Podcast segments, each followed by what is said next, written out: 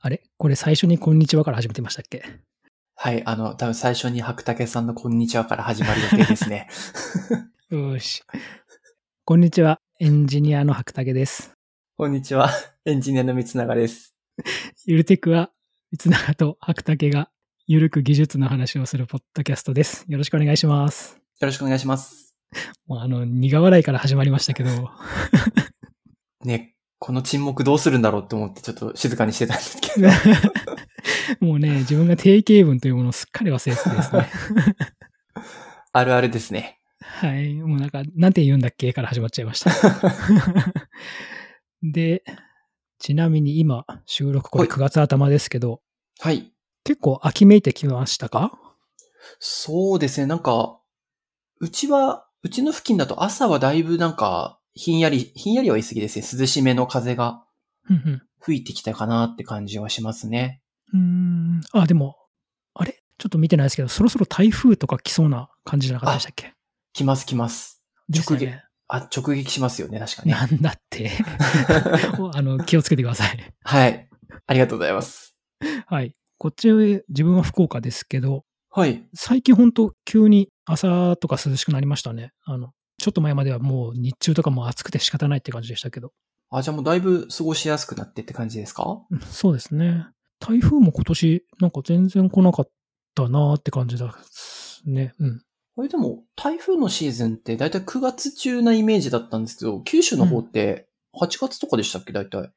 えっ、と、いや、やっぱり、うん、8月終わりから9月にかけてって感じですね。なるほど、なるほど。うん。なんで、まあ、まだ来るかも。多分、水永さんも、あの、こっち住んでらっしゃったでしょうから、 はい。あれじゃないですか、台風って18、19、20ぐらいが一番来るイメージないです。 あ、わかります、わかります。なんか、そのぐらいの号がよく聞く番号。ああ、確かに。うんうん。で、まだ、その番号に多分行ってない。 まだ一桁とかでしたっけちょっとあんまり覚えてないんですけど。今が多分10、10なんか25、35、45とかそんなもんじゃないです。だいぶ今幅ありましたけど。多分。全然追ってないんで。あ、13号ですね。あ、すご13い、号か白竹さん。はい。じゃあ、今回は自分がトピ主なんで、 じ台風の話ですかゃあ台風の話しますか。いや、全然語れないですよ。 広げられないですね。じゃあ、はい。じゃあ、今回は、ちょっとですね、あの、ブログ記事がはい。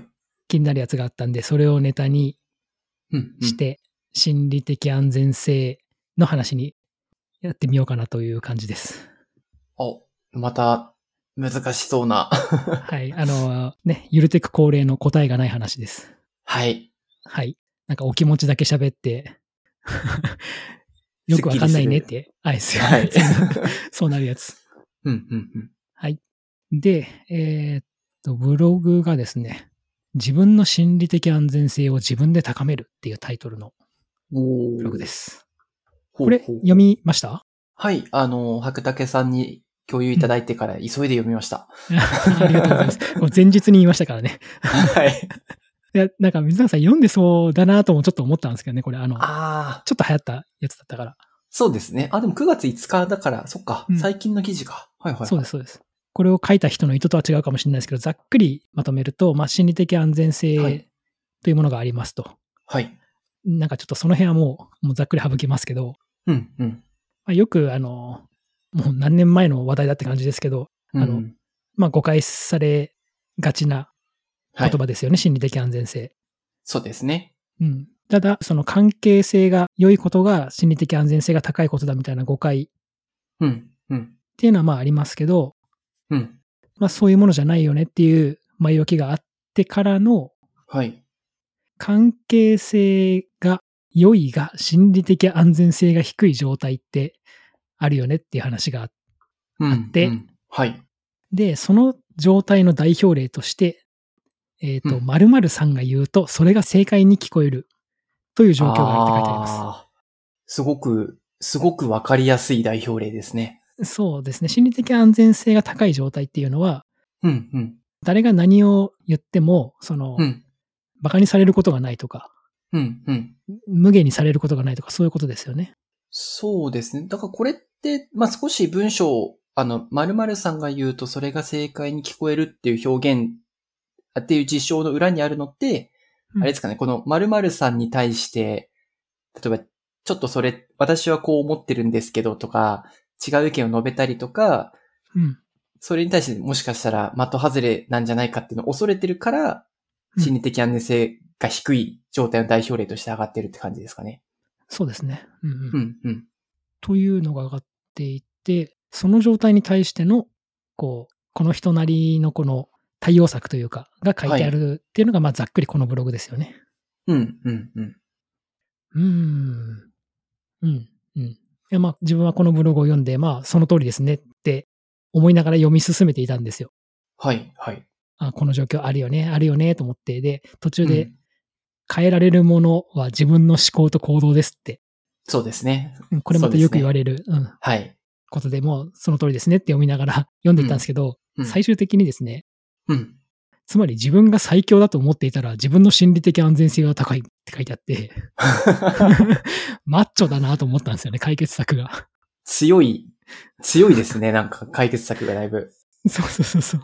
うん、うん、う。なんんで、なんか最後の最後で、ああ、解決策それって思ったんですよね。 あちょっと、白竹さんとしては、なんだろう、まあ、しっくりきてないなのか、うん。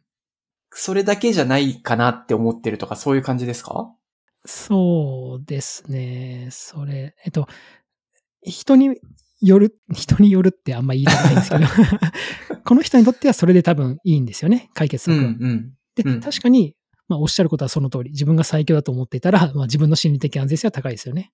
はい。うん自分の言うことは間違ってないと思えれば、それは、その自分が言うことに対して躊躇はしないでしょうから、うん、うん、うん。確かにそう思い込むことで解決策にはなるんですけど、はい。まあ、それができない人は確実にいるよねと思って、うーん、なるほど。確かに。うん、まあ、あの、この人の解決策を書いてるブログなんで、全然このブログはこれで全然いいんですけど、はい、はい。うん。で、うんま、まず、それ、水永さんどう思いますそうですね。まあ、最強っていう言葉が正しいかはわからないですけど、うん。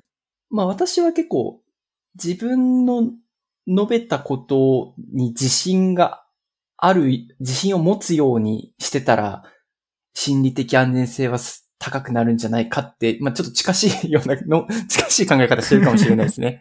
あそうので、すね。うん、うん決してなんか俺が絶対正しいっていうよりは、うん自分がこういう考えのもとでこの答えを導き出してるんだから、えっと、これが正解だろうが不正解だろうが、うん何かしら価値はあるでしょうって思ってるって感じです。ですよね。うんはい。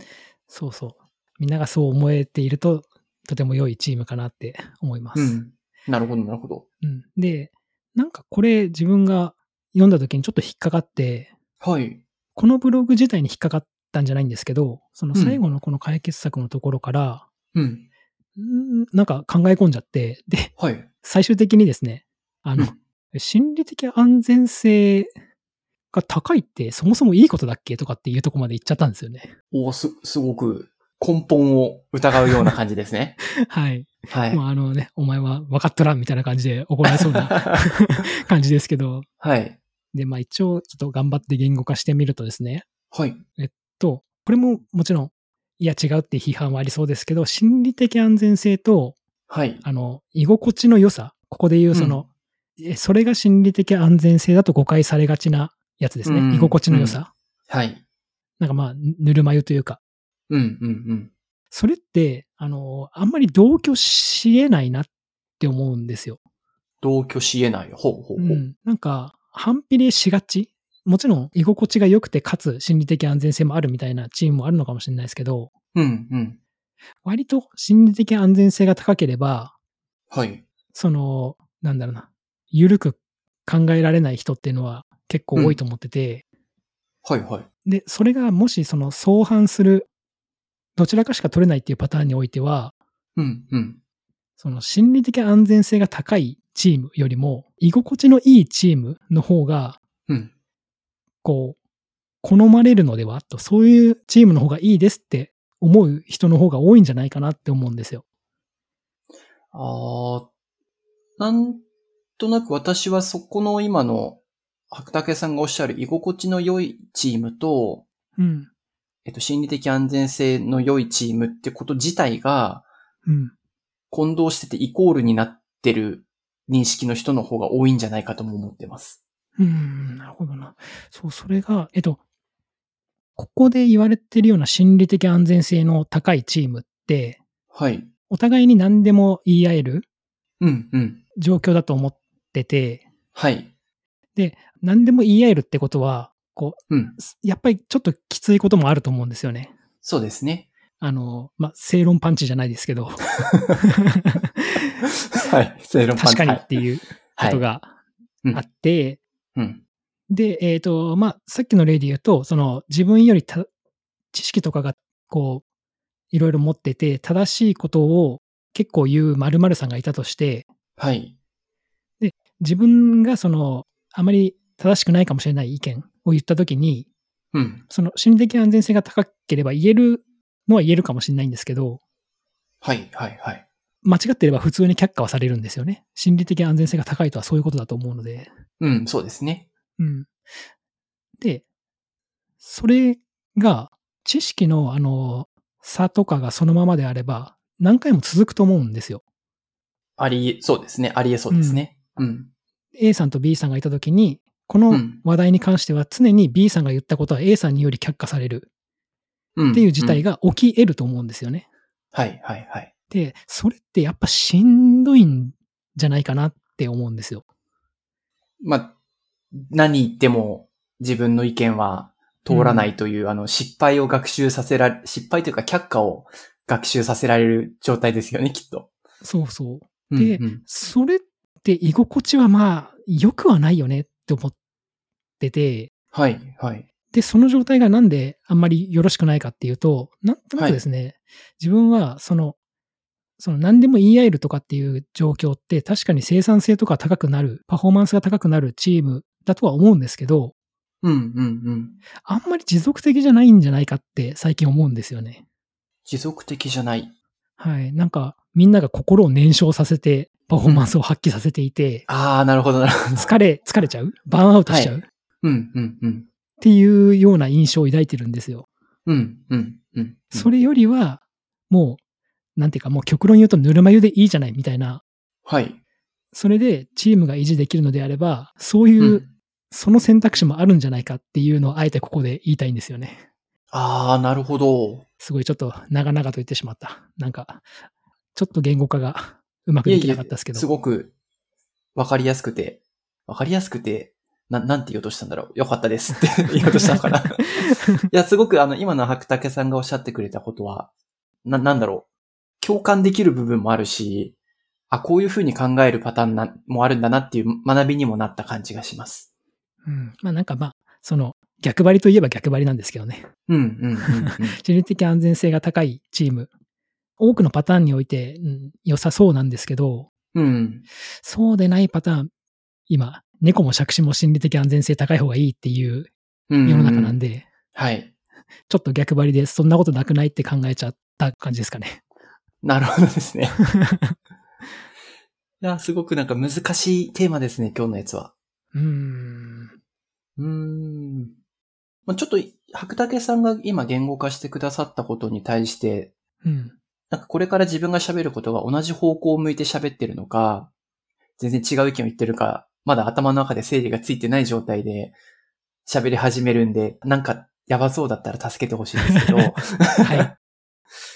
なんか結構私は、あの、心理的安全性を高めた先って結局何目指してんだっけなとも思う、思っていて、 はいはい。例えばその、高めて何か実現したいものが基本的に私はあると思ってるんですよ。うんうんうん。はい。まあ、言ってしまえば、なんだろうな。とにかく1万行の行動をなんなんとかアウトプットしてくれっていうのが 最終ゴールなのであれば、うんうん。別に心理的安全性が高かろうが低かろうが、うんなんかそれができればいいと思ってて。うんうん。多分ですけど、その心理的安全性を高めた先で目指してることって、何かしらのこう、イノベーションを起こそうとしてるチームなんじゃないかなって私はずっと思ってますと。なるほど。確かに。はい。はい。まあ、よく多分心理的安全性ってキーワードが出てくるのって、ちょっと前だとアジャイルの文脈でよく出てきて、で、アジャイルの文脈だとなんかプロダクト開発がどうこうって出てくるんで、きっとそのプロダクトで何かイノベーション、要は価値を提供しようとしてる人たちがうん、それをやるためには地震的安全性が大事なんだって話をしてるんだと思うんですよね。うんうんうん。で、それを考えたときに、まあ、白竹さんのこの紹介していただいた記事を読んだのと、白竹さんの言語化を聞いて一番最初に思い出したのが、うん確か、去年だから多分2022年の、うんえっと、RSGT ああ、はいはい。うん。の最終日の基調講演で、基調講演だったかなえっと、野中育次郎先生が基調講演発表してくださったんですよ。はいはい。で、その中で紹介されてた、知的コンバットっていう言葉をすごい思い出して、知的コンバット。はい。まあ、ちょっと私の解釈も違ってたら大変申し訳ないっていうところなんですけども、対話するにあたって、うん要はお互いの知らない暗黙知をちゃんとぶつけ合って、共通認識にしてそれを表出化しましょうみたいなうんうん。状態を多分知的コンバットって表現されてたと思ってて、はいはい。で、それのサイクルを分回す方、分回すモデルが積モデルって呼ばれる、まあ、モデルがありますと。えっと、お互いの知識ぶつけ合って共同化して、で、共同化したことによって形式値にできるから、それを形式値にすることで表出化して、それを横に展開することで連結して、で、さらにそれを、あの、暗黙知に落とし込むために内面化してみたいなモデルを回すのが積モデルってモデルがあるんですけど、うんうん。最終的にそれをしたい、その状態に持ってきたいがための心理的安全性なんじゃないかと思ってて、なるほど。その、ぶつけ合わせるために必要と。そう。うんうで、んその、ぶつけ合わせるために必要っていうことは、単純に、まあ変な話、一人の人間が一人の人間の完全介護感みたいなことって基本ないじゃないですか。うんうんうん。確かに。もちろん得意な技術ジャンルが一緒で、そこに対しての得意、えっ、と、習熟度の低い、高いはあるかもしれないけれども、うんそもそも視点がに人によって違うわけだから、うんそれって絶対相手にない視点で喋ればその人にとっては、ああ、こういう考えがあるんだなって暗黙知が共同化できることだと思ってて、うんうん。なんで目的って別に、なんだろう、その自分の意見が採用されるとか採用されないっていうことよりは、その場にいるチームっていうのを一つの生命体として見たときに、うんうん。個々が持ってる知識が、ちゃんとチームの生命体全体に行き届いてるよねっていう状態にしたいのがまずゴールだと思ってて。うんうんうん。はいはい。で、行き届いてるよねってしたいから、それが例えば、しょうもない回答だと思ったとしても喋ってほしいし、うんうん。っていうところで心理的安全性が 来てるんじゃないかなとも思ってます。うん。なるほどな。で、ただ、白竹さんがおっしゃるさっきの、まあ、なんか常に却下される方も、辛くねみたいな話ってあったと思うんですけど、うんうん。そこは、もしかすると、あれじゃないですかね。あの、なんだっけ。チームギークとかで紹介されるような、あの、ハートの精神があるかないかで、同じ却下でも結構、囚われ方って変わっていくんじゃないかって、私は思ってる。そうですね。うんうん。確かにそれで、まあ、ぶつけ合わせないと、うん暗黙知が形式値にならないので、っていうのはありますね。うん。はい。なんで、なんか鶏卵な気もするんですけど、ハートがない状態の心理的安全性はもしかすると、白竹さんがおっしゃるように、あの、持続性がなくて、こう、いつか消耗して、あの、終わっちゃうかもしれないけれども、うん。ハートがある状態で心理的安全性が保たれれば、それが初めてこう知的コンバットのフェーズに進んで、なんだろう、その人たちでイノベーションを起こせる可能性が出てくる状態になるんじゃないかな。で、それは、割と持続可能な環境というか、場が作られてるんじゃないかな、と、率直に思いました。 なるほど。いや、もうその通りという感じですね。まあ、うん、でもねって感じはありますよね、その、うーん。まずその、今、三永さんがおっしゃったことは確かにその通りという感じで、はい、で、今ちょっと三永さんが言いかけようとしたきっとあの、ハートが、その、はい。そもそも難しいというのはまあ確かにそのそれもあるでしょうっていう感じはしますね。うん、うん、うん。なかなか、特にその、スキル差とかがあるようなチーム、うん、うん。なんか、十何年選手と、わかります。 1年目、2年目の はい。メンバーとかだとなかなか難しいんですけど、うん、うん。その新人の人が自信を持つっていうところがちょっと難しい感じがしますね、なんか。あれですかね。なんか自信っていろんな文脈があるかなって私も、私は思うんですけど、うん。まあ、例えばその、まあ、さっき言ったように、自分はしっかり筋道立てて、論理立てて考えてるから、自分が出してるやつが無価値なわけがないっていう自信は確かに、わかんないですけど、ベテランとか、あるいはある程度経験を積んだ人じゃないと、うん。持てない自信かもしれないうん。ですと。で、はい別、ちょっと文脈というか変えて考えたときに、うんその価値があるって信じてなくても、うんどうなんでしょうね。その無価値なこと言っても、この人たち受け止めてくれるなっていう自信もある意味自信なんだろうなとも思ってて、ああ、なんか信頼の裏返しみたいな感じしますね。そんな感じです、そんな感じです。うんうん、で、いうパターンもやっぱ自信なのかなとも思わわた私は考えていて、でうん、ただ、そういう自信とかそういう場、まあ、もっと講義に言うと多分し、そういうのが心理的安全性なのなのだと仮定したとして、うん。とはいえその心理的安全性ってずっと場を設けていれば急にある日ポッと出てくる、湧いてくるものではないかなとは思ってるんですよ。うん。絶対湧いてこないですね。うん。なんで、おそらくその心理的安全安全性が湧いてくるというか、えっと、あるようにするためには、自分たちで手繰り寄せる動きを取らなきゃいけないとも思ってますと。うんうんうん。で、それがもしかすると、どうなんでしょうね、ファシリテーターの役割だったりとか、そその場のファシリテーションする何かしらのリーダーの役割だったりするんじゃないかなとは思ってます。うん。なるほどなあとはでもやっぱゴールなんだろうなと思うんですけどね。そうですね。ゴールの認識、多分、さっき自分がはい。居心地の良さが高い方が良いチームもあるんじゃないって言ったのは、ゴールが多分違いますよね。おそらくそんな気がします。うん。イノベーションを起こすぞっていうチームではなく、うん。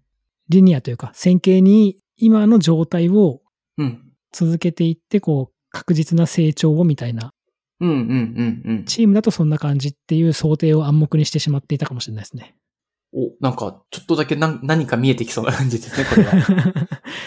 うん、やっぱちょっと非連続な成長をしようと思ったら、うん。うん、ちょっと居心地の良さよりも心理的安全性を取った方がいい感じはしますよね。ですね。多分、非連続、まあ、今のか角竹さんの言葉を借りると、その非連続な成長とか、うん。スパイク効かせるような、こう、バチュンっていう段階を変えるようなことをしたい場合って、あれですよね。なんか、ことわざで言うと、なんだっうんけ、うん生事に関わりて大事を忘れるな、みたいな言葉あるじゃないですか。ちょっとわかんないですね。まあ、なんか、はい。ちっちゃいことを気にししすぎて、目の前の小さなことを気にしすぎて、本来の大事な大きな目標をおろそかにするな、的な。はいはいはい。なんで、例えば、なんだろう。この場で私が白竹さんに何かこれを言ったら白竹さんは怒ってしまうんじゃないのか。うん。でもこれを言わないと二人で作ってるこのし仕組みは将来的にここが絶対大きな問題になるみたいなうんうんうんこ。とが見えてるときに、白竹さんを怒らせない方になんかフォーカスだけしちゃって、うん。より後で大きな大惨事になっちゃう的なことだと私はうんうん捉えてますけど、なんかそういうことを念頭に置いていかないとなかなかイノベーションは起こせないんじゃないかなって気はしてます。そうですね。うん、んうん確かにな。あ、だから自分が想定する、その、うん。まあ、極端な場では、事業の成功とかのために、うん。各人の心の動きというのは些細な問題とされてしまうっうん。ていう、その、それがちょっと行き過ぎたら、やっぱそれぞれがこう辛くなってしまうなっていう状況を想定していましたかね。そうですね。あ、すごくわかりやすくまとめてくれた。うん。確かにな、まあ、事業の前にはそんなこと言ってられんねんみたいな状況はあるというか、うんそっちの方が多そうですよね。特にスタートアップ界隈は。 そうですね。そもそも事業が継続しなかったら僕ら、このチーム居場所なんてないですよねっていうところがうんうん。前提としてあると思うので、うん。ってことが根底にあるからこその多分心理的安全性って必要でしょってことなんだろうなって思ってます。そうですね。アジャイルとも親和性がだから高いですよね。そういう意味だとやっぱり。そうですね。うん。なるほど。ちょっとすっきりしましたね。あ、よかったよかった。 素晴らしい。よし。では、この辺にしておきますか。はい。はい。えーっと、X では、ハッシュエルテコをつけてツイートを、ツイートじゃない、ポストをお願いします。お願いします。 Google フォームからも送れます。今日はありがとうございました。ありがとうございました。